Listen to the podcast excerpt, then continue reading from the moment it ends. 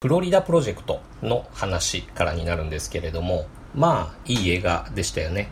母親ヘイリーはダメな母親でしたけれどもね。でも、悪い母親ではなかったなっていうふうに僕は見ていて思ってました。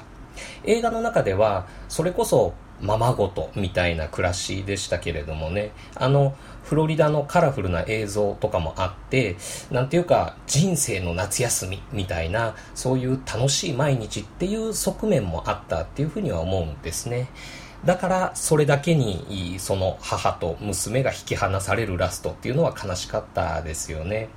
で、友達と一緒にディズニーランドに駆け込んでいくシーン、ラストシーンっていうのはマジカルエンドとか言われて、まあ賛否両論ありましたが、僕にとってはあれがですね、その、ムーニーちゃんにとって厳しすぎる悲しい現実からのジャンプという意味でのそのディズニーランドではなくってえー、親子っていう枠組みから離れて友達と行くべきところに行ったんだっていう意味なのかなと。まあ、ちょっと早すぎるスタッチにはなるけれども、ムーニーちゃん頑張れよっていうラストだったっていうふうに僕は解釈しました。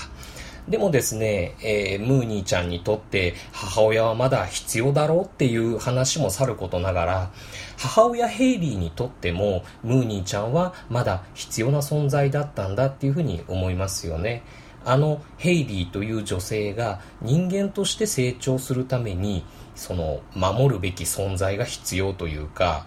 もしムーニーちゃんがいなかったらもっと自堕落でダメな人間になってたんじゃないかなっていうふうに思うんですね。だからあのラストシーンの後ヘイリーとムーニーはまたいつか一緒に暮らせるようになったらいいなっていうふうに思っていました。そんな気持ちを残しつつ見たのが、あレディーバードですね。まあ、これも素敵な青春映画だなっていうふうには思ったんですが、いかんせん女の子の青春映画というか、あ、僕が女子だったらもっとグッと来たりしてたんだろうな、楽しめたんだろうなっていう風な感じで乗り切れない、ちょっと乗り切れないような感じで、えー、見てはいたんですが、途中どっかのタイミングでですね、いや待てよと、これもしかしてフロリダプロジェクトのその後の話として見てみたらいいかもしれないぞっていうふうに思い直したんですね。つまりこういうことです。あの、ここからは僕の妄想になりますけどね。フロリダプロジェクトの最後で母と娘は引き離された。最初は仕方ないというふうに諦めたり、やけになったりもしたけれども、やっぱり自分の人生には娘は必要だ。だから頑張ってまともな人生にしようとした。ちょっと頼りないけれども優しい男と結婚してそのメンタルクリニックのカウンセラーの、まあ、資格かなんかも頑張って取ってで必死に働いてようやく娘とまともに暮らせるようになれたと。しかし年頃になった娘はですねそんな母親の苦労とか愛情はまあそれはそれとしてでも大人になるにつれ自分の元から巣立っていってしまう。という、そういうフロリダプロジェクトの続きをですね、妄想で、えこういう妄想でつなぎつつ、そのレディーバードのラストを見てたらですね、まあ、あの、空港まで、えー、車を運転してたそのお母さんの気持ちですね、あれがもう切なくて切なくて、えー、結構泣いてしまいました。ダメな母親では娘と引き離されてしまう。でも、頑張って良き母親をやっても、娘は巣立っていってしまう。結局は、フロリダプロジェクトも、レディーバードも、娘は母親から離れていく親っていうのは、まあでもそういうもんだよねっていうふうにも思うわけです。でも、それでも、やっぱり頑張って親をやった方がよくって、そのご褒美はある。そのレディーバードでのご褒美というのは留守番電話のメッセージ程度の小さいものではあるんですけれども、でもそういう気持ちであの留守番電話のメッセージを聞いたら、やっぱり泣けちゃいますよね。っていうような、そういう鑑賞体験でした。あの、僕にとってはですけれども、フロリダプロジェクトがあったから、レディーバードがぐっと来た。フロリダプロジェクトを見ずにレディーバードを単体として見ていたらもしかしたら僕にとってはふーんで終わってたかもしれない。そういう映画の見方もですねありかもしれないなっていうふうに思ったんです。そういう感じで良かったなと思ったもう一つの組み合わせが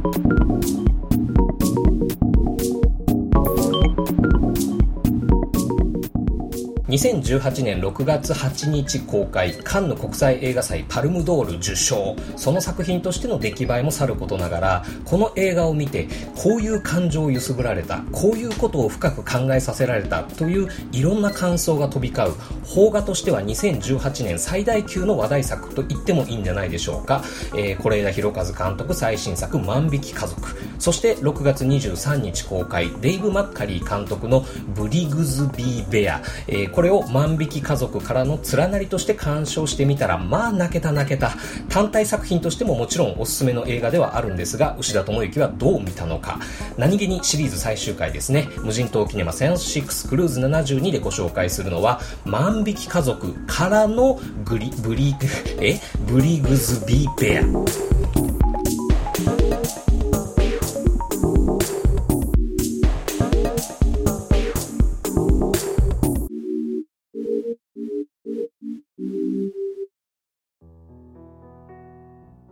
そ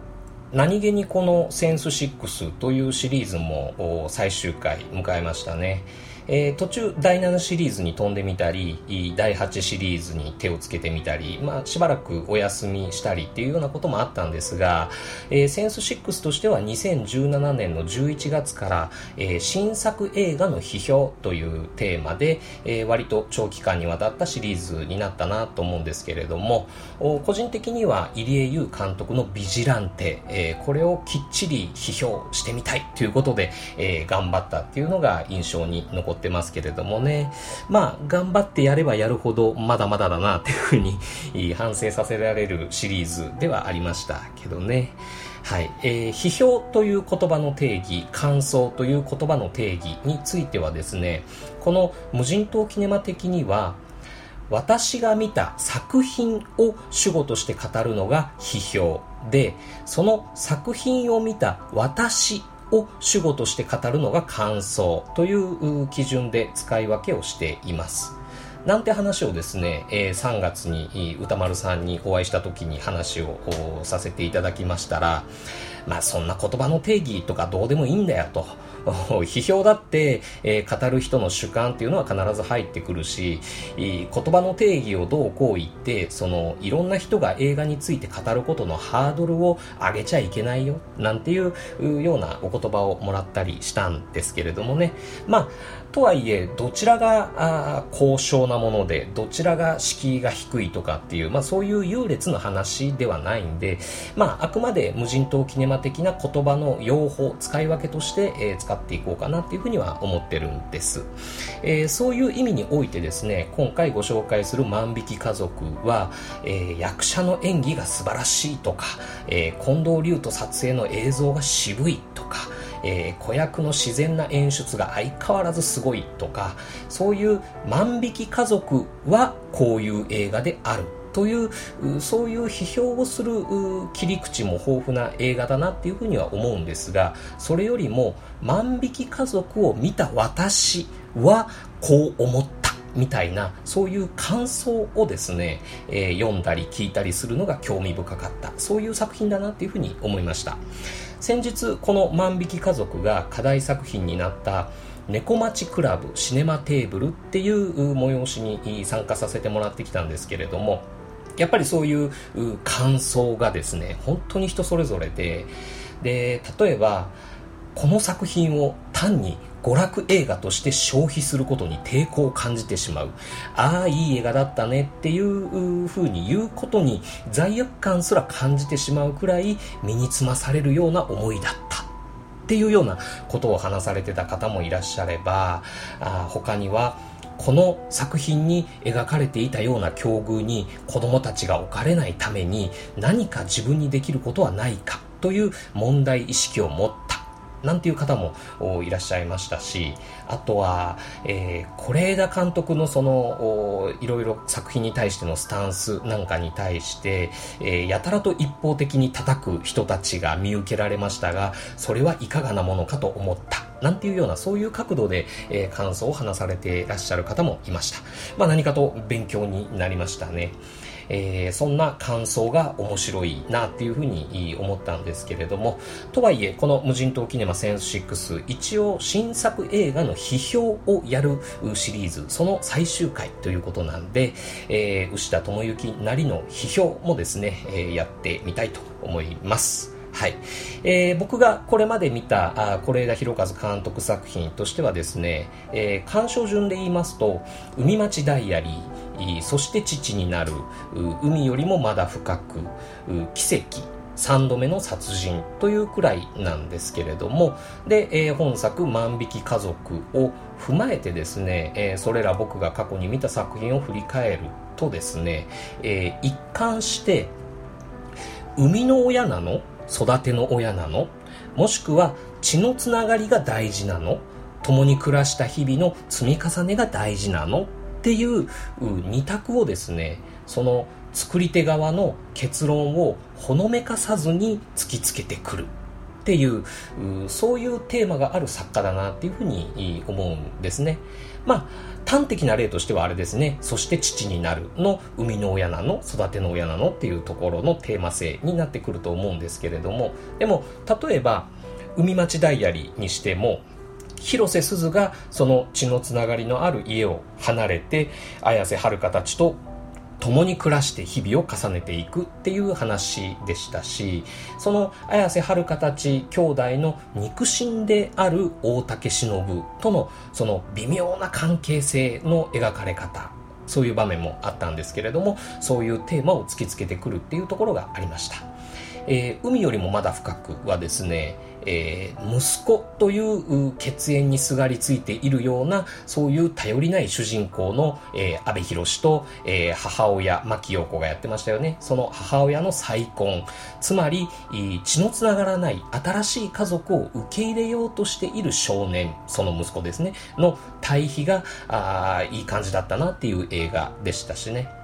それからあと奇跡ですね、えー、前田前田が兄弟やってましたけれども、その奇跡は、えー、血のつながった兄弟で、で、まあお兄ちゃんの方があれだったんですけれども、どんなにお兄ちゃんが、えー、弟を大事に思っていたとしても、でも離れて、えー、暮らしている日々の積み重ねで、やっぱりだんだん他人になっていっちゃうんだろうねっていう、そういう感じが切ない映画でした。で、えー、あと3度目の殺人ですね。これは社会派ミステリー作品ではあったんですけれども、でも、まあ、無理やりこじつけてみると、その血のつながった母親である斎藤由貴が、その広瀬すずに依存していた、その弱そうな人間だったっていうことに対して血のつながらない役所工事の方はその役所工事なりのやり方で、えー、広瀬すずの父親的な役割を果たそうとしていた話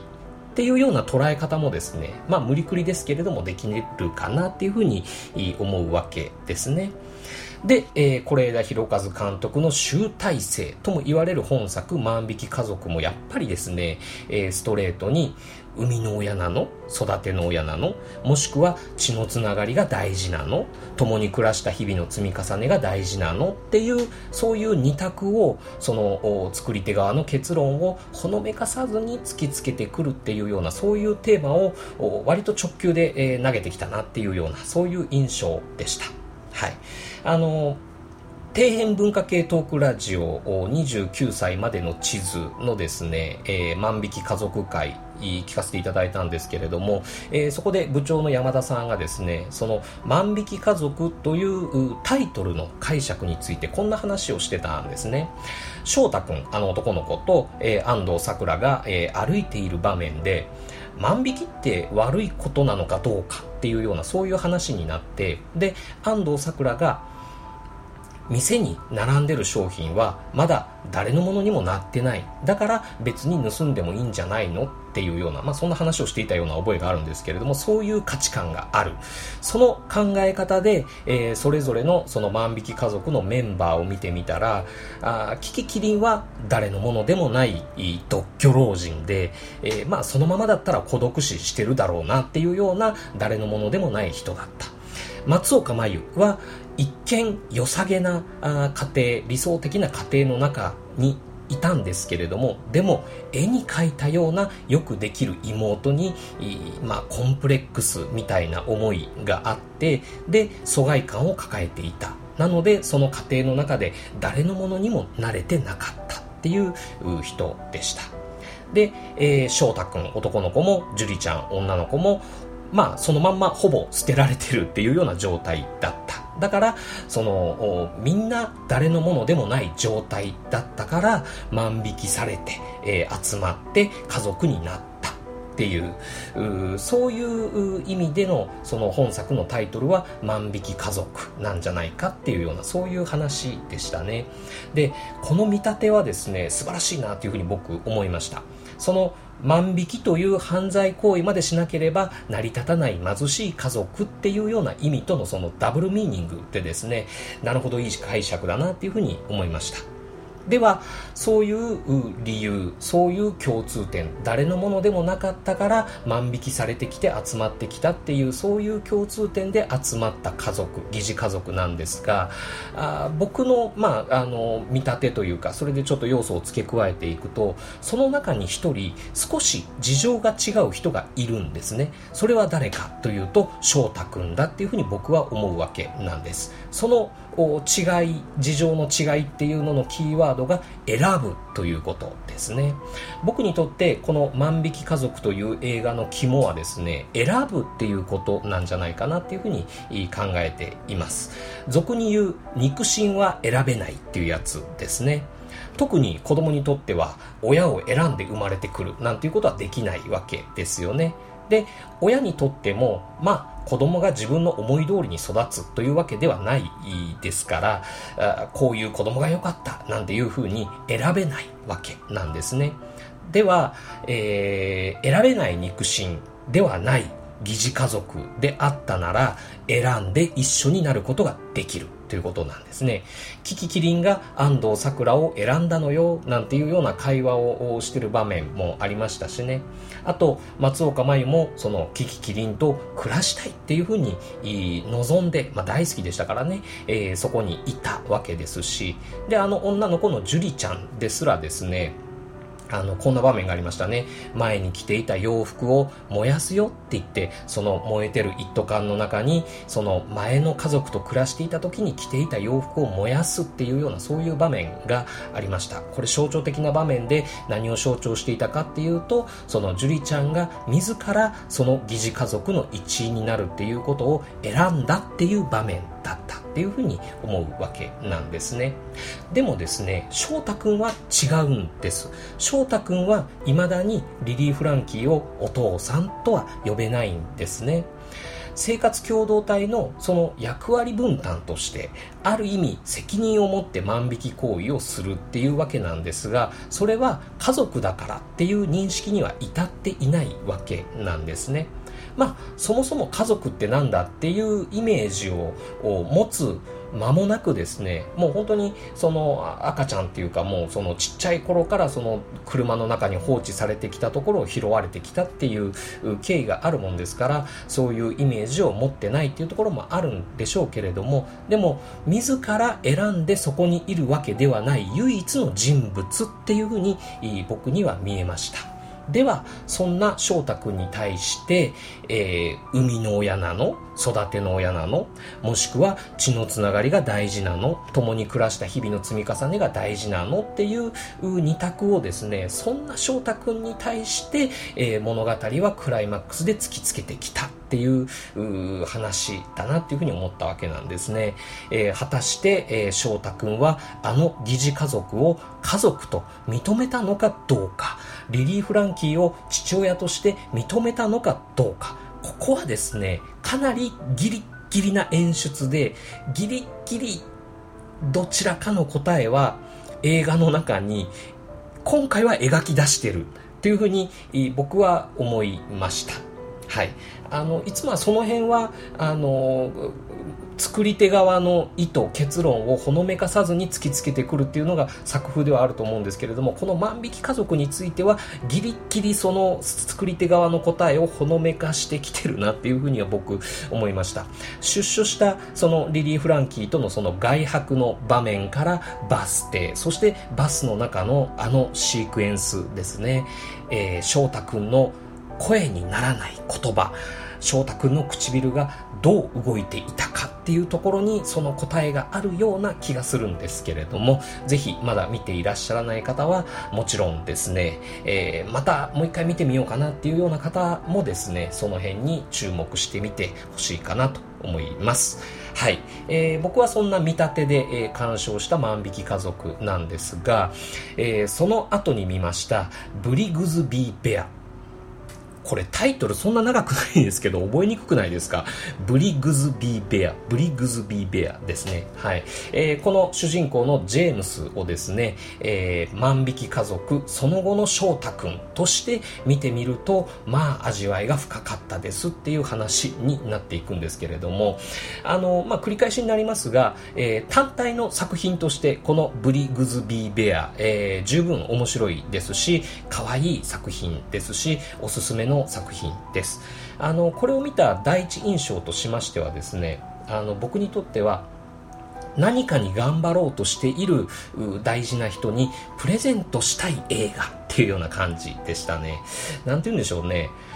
あの、これ絶対いいから見ておいでよっていうような感じのおすすめではなくて、うん、あなたが気に入るかどうかはわからないけれども、でもそれにもかかわらず、俺があなたにプレゼントしたい映画だから、よかったら見てみて、みたいな、えー、そういう印象のあった作品でした。はい。ちょっと概要を映画 .com の解説から、えー、ご紹介してみたいと思うんですが、えー、赤ん坊の頃に誘拐され、偽の両親のもとで彼らが制作した教育番組ブリグズビー・ベアだけを見て育った25歳の青年が初めて外界に出たことから巻き起こる騒動を描いたコメディドラマ。外の世界から隔絶された小さなシェルターで両親と3人だけで暮らす25歳のジェームス。子供の頃から毎週届く教育ビデオブリグズビー・ベアを見て育った彼は現在はその世界の研究に没頭する日々を送っていた。た、まあ、要はオタク的な知識を深めていくっていう日々を送ってたわけなんですね、えー、そんなある日シェルターに警察がやってきて両親は逮捕されてしまう。これまで、えー、ジェームスが両親だと思っていた男女は実は誘拐犯だったのだ。ジェームスは生まれて初めて外の世界に連れ出され本当の家族と一緒に暮らすことになるが点点点という、まあそういうお話ですね。映画 .com の解説欄にはこういうふうに書いてあるんですが、まあ、あのー、一昨年かな、ルームっていう、えー、映画もありましたけれども、それも思い起こしたりするようなストーリーなんですが、えー、僕は万引き家族とやっぱり紐付けて、えー、連想しましたね。ジェームスも万引きされて、えー、疑似家族の中で育った男の子だったわけですね。えー、で、その万引き家族では、その翔太くんの疑似家族からの離脱までが描かれていましたが、このブリグズビー・ベアでは、疑似家族から離脱して、本物家族と暮らすところから物語が始まっていくっていうわけなので、それはもうその後の万引き家族として見ちゃうっていうようなあところもあったわけです。はい。で、えー、疑似家族は正義によって解体されてしまった。25歳になっていきなりこちらが本物の家族ですっていうふうに言われたとしても気持ちはついていかない。えー、そんなジェームスはその自分の居場所とか拠り所として何を選んだのか、その選んだ居場所とか拠り所っていうのにはどんな人がいたのか。それは誰かに与えられたものなのか、自分一人で勝ち取ったものなのかっていうところがですね、非常に響いてくるいい作品でした。さらに本物家族はただ正しいだけで冷たいのか。疑似家族はただ悪いだけだから温かくても否定されるべきものなのか。っていうようなその辺のいろいろもですね、えー、ジェームスにとってのブリグズビー・ベアというものを中心にしっかり据えて、えー、描ききってるそういう作品だったんじゃないかなっていうふうに思います。はい。特に僕の好きな印象的だったシーン一つだけ、えー、挙げさせていただきますとですねその疑似家族を解体された後この偽のお父さん演じてたのがマーク・ハミルお前ルークじゃんこんなとこにいたんだとかって思ったんですけど、そのマーク・ハミル演じる偽の父親とですね、その主人公ジェームスが面会するっていう場面があるんですね。そのシーンは僕、ボロッポロ泣きました。あの、ジェームスはマーク・ハミルに何を求めて、で、マーク・ハミルはジェームスに何をしてやったのかっていうことですね。その疑似であろうが本物であろうが親として子供に対してしてやれることの最高っていうのはこれなんじゃないかっていうですね、えー、そこのところをですねぜひ劇場で、えー、この場面見届けてあげてほしいなと思います。はい、えー、再三繰り返しになりますが、万引き家族、そしてブリグズビー・ベア、えー、紐付けなんてしなくてもですね、独立した一個一個の作品として今見るべき、見る価値のある映画だっていうふうには思うんですが、無人島キネマ的には万引き家族からのブリグズビー・ベアという切り口での鑑賞もおすすめです。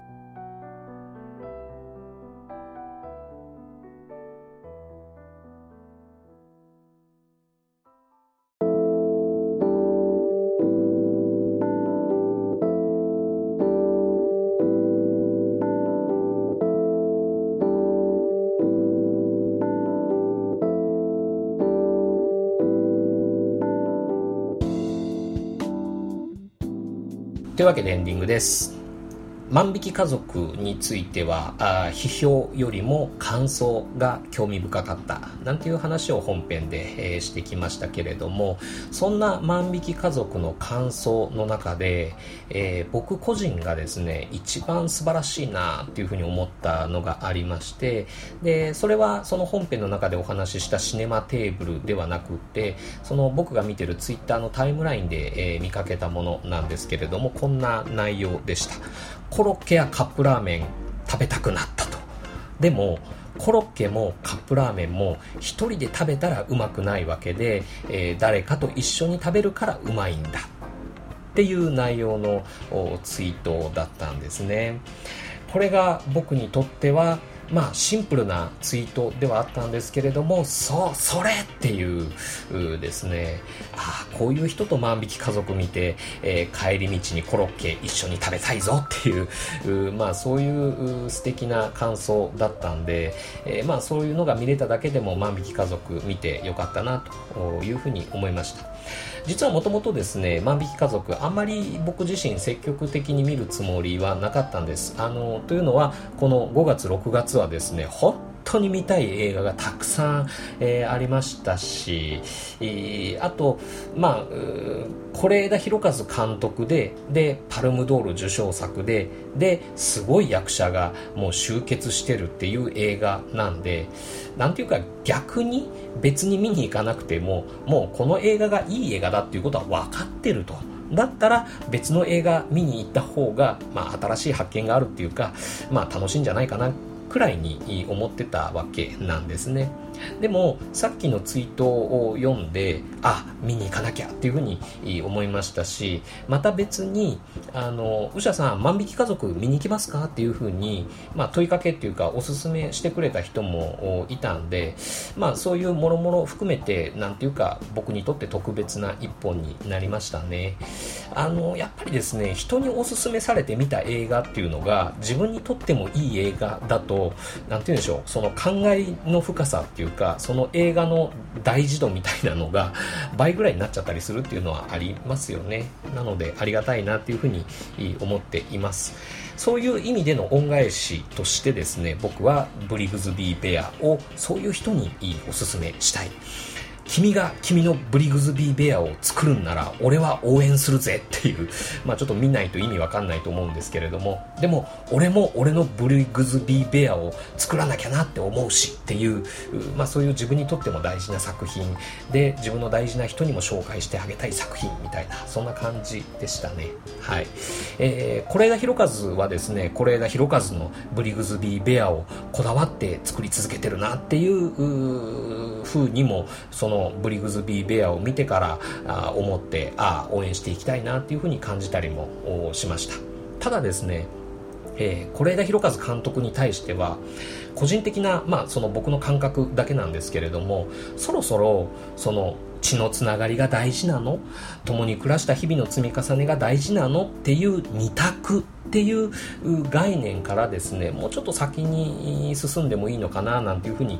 偉そうに勝手に思ったりなんかしています。というのは人間って普通っていうともう今やあれですけれどもでも、まあ、一般的にその血のつながりのある家族に生まれてそれに育てられたり縛られたりするっていうこともあるとは思うんですけれどもでもそれでもいずれはその血のつながりのある家族から巣立って血のつながらない他人と出会い家族になっていく。例えば結婚がその最たる例だとは思うんですがそうだとすると誰しもが疑似家族を本物家族にしていくっていう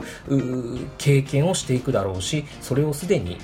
苦しみながら頑張ってしている人っていうのもたくさんいるわけですよね。だから疑似家族なの本物家族なのっていうのを2択で提示されるとまあ混乱しちゃったりするところもあるわけでどっちを選ぶのじゃなくてどう変えていくのっていう物語を見せてくれると嬉しいなっていうふうに思います。いやいや、二択じゃなくって、お前の言うそういう物語だよっていう風なのかもしれない。それを僕が読み取れてないだけなのかもしれないですけれどもね。いやいや、映画は奥が深いですね。はい。えー、さて、いよいよ2018年も半分が終わりました。上半期ベスト10決めていくシーズンですね。僕はもう決まりました。近々、無人島キネマワイルドセブンクルーズ76で発表する予定です。というわけで、無人島キネマクルーズ72をもちまして、センス6はこれにて閉館。りあえずここまでお聴きいただきましてありがとうございました。まだまだしばらく続きます。またのご来場をお待ちしてます。